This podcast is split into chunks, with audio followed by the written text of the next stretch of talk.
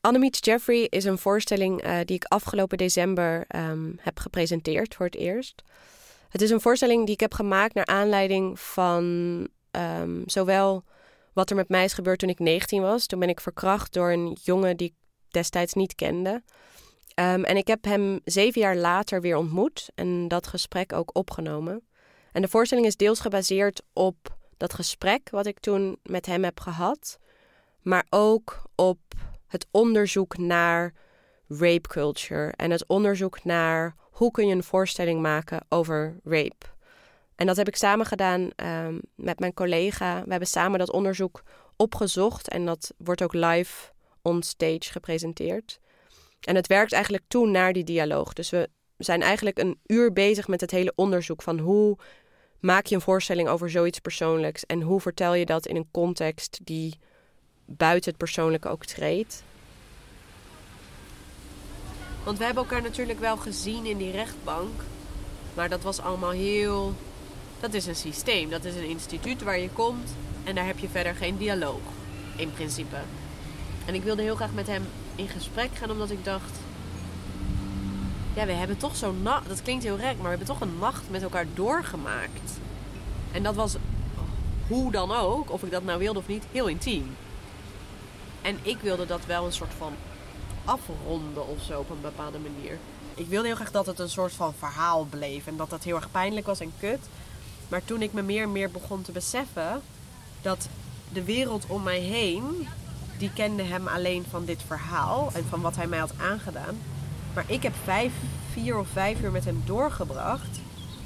Waarin ik toch met hem samen was. En dat was inderdaad niet gewild. En ik was bang en ik wilde daar niet zijn. Maar dat was ook, zeg maar, wij zijn de enige twee die die nacht hebben samen doorgebracht. En ik vond dat van belang om dat niet te ontkennen.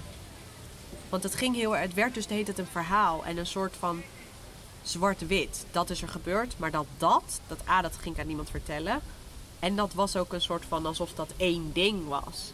Terwijl hem, zeg maar, die avond was, dat was niet één ding. Het was niet, oh, nu zitten we in dat hok, dat gebeurt er en dan is het weer klaar. Maar dat was een, dat was een heel gelaagde avond.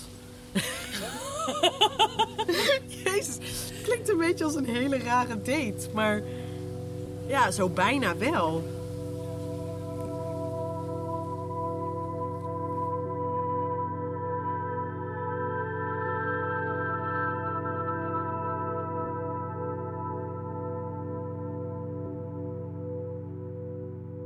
En toen, september 2014, ontmoette ik hem.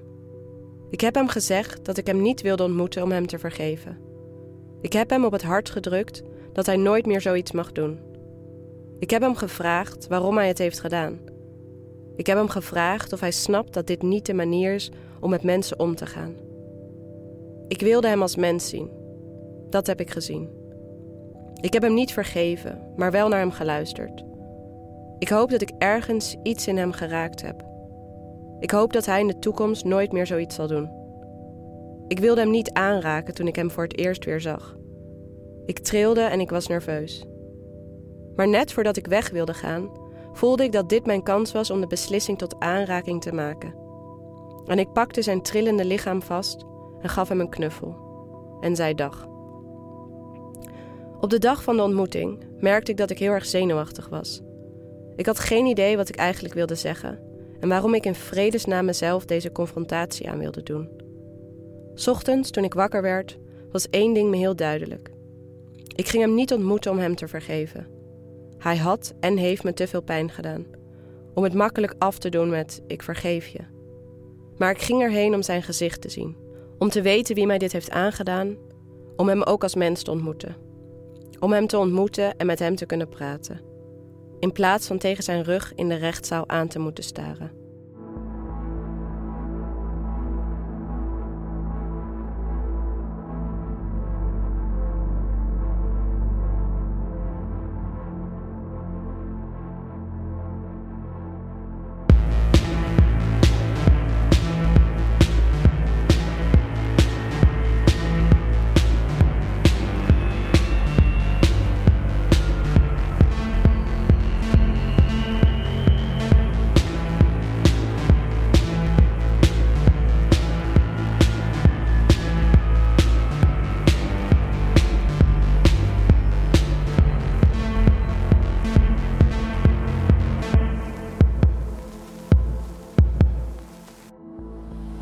Ik kan hem niet echt vergeven. Omdat ik, bij mij het idee van vergeving is dat je dan een soort van zegt: Oké, dat is gebeurd en dat is heel erg. Maar het is nu oké. dus, dan, dus dan is het nu vergeten en vergeven of zo.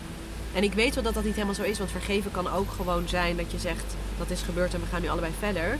Maar ik heb het idee dat ik dat alsnog heb gedaan, maar zonder hem te vergeven.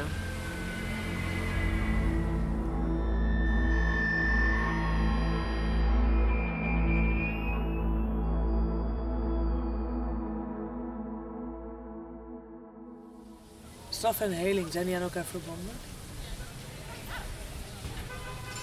Tot een, tot een bepaalde hoogte, denk ik. Ehm, ik denk bijvoorbeeld dat ik dat gesprek met hem had. Dat is, een, dat is ook vanuit een organisatie die heel erg gelooft in bemiddeling tussen slachtoffers en daders. Dus dat is niet per se restorative justice, maar dat is wel vanuit hetzelfde principe. Mediation, zeg maar. Ehm, en ik denk. Nou, voor mij persoonlijk denk ik wel dat als iemand een bepaalde straf krijgt omdat hij jou iets heeft aangedaan, of zij of het of hen, of maakt niet uit. Dat dat je wel een stukje kan helpen doordat je je gehoord voelt. En dat als dat dus niet zo is, dat het dan lijkt alsof jouw verhaal niet waar is. Dat kan ik me wel heel goed voorstellen. Ik denk dat ik er meer input in heb gegeven en meer zijn kant probeer te begrijpen, nog steeds, dan hij die van mij. Want hij vindt zichzelf zielig. Hij vindt het afschuwelijk dat hij dit heeft gedaan, omdat hij nu een moeilijk leven heeft, omdat hij het nu aan iedereen moet uitleggen, omdat hij in de gevangenis heeft gezeten. Om, nou ja, in ieder geval zijn leven is nu allemaal heel moeilijk, want hij heeft dit gedaan. Punt. Maar dat mijn leven ook heel moeilijk is, dat is dan een stap te ver voor hem. Snap je? Ik hoor je bijna zeggen dat begrip belangrijker is dan berouw. Begrip Ja, van jou. ik denk, ik denk in, in deze situatie wel. Ja. Ehm, dus de restorative justice, of de restorative justice, transformative justice. Dus waarbij je inderdaad dus niet oog om oog hebt, maar oké, er wordt iets vreselijks gedaan. Hoe kunnen we op zo'n manier reageren dat het vreselijke zich niet herproduceert? Hmm. Is dat iets waar je over na hebt gedacht in context met wat jou is aangedaan? Eh, ja, ik heb daarover nagedacht. En ik heb ook wel.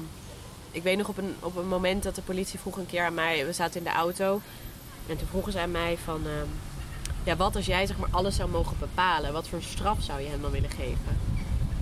En ik weet niet meer precies, ik moet je dan bekennen, ik weet niet precies wat ik heb gezegd. Maar het was in ieder geval een soort van heel berekende straf.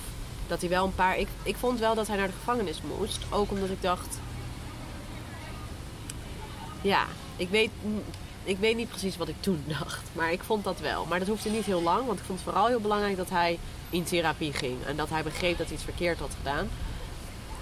En toen, die politie moest bijna een beetje... Die snapte niet dat ik een soort van heel gebalanceerd antwoord toen gaf. En toen zeiden zij zoiets van... Maar je bedoelt, je wil niet gewoon levenslang of ophanging? En dat ik echt dacht... Huh? Maar hij krijgt sowieso geen levenslang, want daarvoor ken ik de wet. En ophanging bestaat niet in Nederland en de doodstraf ook niet. Dus ik snap niet zo goed waar jullie, van, waar jullie dit vandaan hebben. En toen zeiden ze... Ja, maar gewoon als je echt alles mocht willen, zou je dat dan niet willen? En toen nog steeds niet. En ik weet dus niet omdat dat is, omdat ik gewoon al heel erg soort. Nee, ik was niet heel politiek bewust, maar wel bewust genoeg dat ik dacht: ik ben, ah, ik ben tegen de doodstraf. Dus hoe zou, zou ik dan nu mijn mening hebben veranderd en dan opeens wel voor de doodstraf zijn? Snap je wat ik bedoel? Hij, Jeffrey heeft geen sorry gezegd. Maar zou het anders zijn als er meer maatschappelijke sorry's waren met betrekking tot vrouw, geweld tegen vrouwen? Ja, ik denk niet per se maatschappelijke sorry, maar ik denk wel eh, dat het heel belangrijk is, is dat we begrijpen dat er dingen structureel mis zijn. Zoals bijvoorbeeld, ik weet dus even het Nederlandse woord niet, maar victim blaming. Ja. Hoe zou je dat vertalen? Eh, slachtoffer, eh, beschuldigingen van slachtoffer? Ja, maar Ja. dat is toch geen woord? Ja. Anyway, dat dat zo erg... Zoals, je had een kort rokje aan, je liep over straat laat. Ja, dat zijn een soort van de stereotypen. Maar het gaat er, dat is nog, zeg maar, dat is nog een soort van voor de hand liggende victim blaming. Maar bijna dat het er zo op gaat dat je je dus moet verantwoorden voor een actie die iemand anders doet. Hoe, hoe bedoel je dat? Nou, dus dat eh, in mijn geval was het dan zeg maar. Nu mag ik echt praise God, the Lord, dat ik best oké ehm, politiemensen had. Als in, ik heb best oké met, met hen kunnen praten. Maar ik zit dan twee weken lang, moet ik alles uit de kast halen om hen ervan te overtuigen dat dit en dit en dit zo gebeurd is. En dat dat dus. Ja, en gewoon alle vragen dat je denkt: waarom was je daar? Was je dronken? Was je dit? Was je dat? En dat zijn niet per se vragen om, om jou te beschuldigen, maar dat zijn wel vragen die heel erg ingaan op een soort van schuldgevoel binnen mijzelf. Snap je wat ik bedoel? En ik denk dat dat nog steeds heel erg gebeurt. En niet alleen door de politie, maar ook gewoon door de maatschappij. Ik wist met mijn hoofd dat ik het niet had gedaan en dat het ook niet mijn schuld was. Maar ik heb me wel heel lang schuldig gevoeld of zo. En ook ik ga verder niet in detail treden, maar er waren ook wel momenten, zeg maar in de soort van de uren die wij samen hebben doorgebracht, dat ik me schuldig voelde voor bepaalde dingen die ik deed of zei. Of, ehm, en ik kan me wel voorstellen, maar dat is nu echt gokken, dat ik dat ook wel, dat ik ook wel sorry heb gezegd toen. Niet dat ik veel zei, want ik dacht, hoe meer ik praat, hoe gevaarlijker de situatie wordt. Ja, ik denk wel dat ik sorry heb gezegd.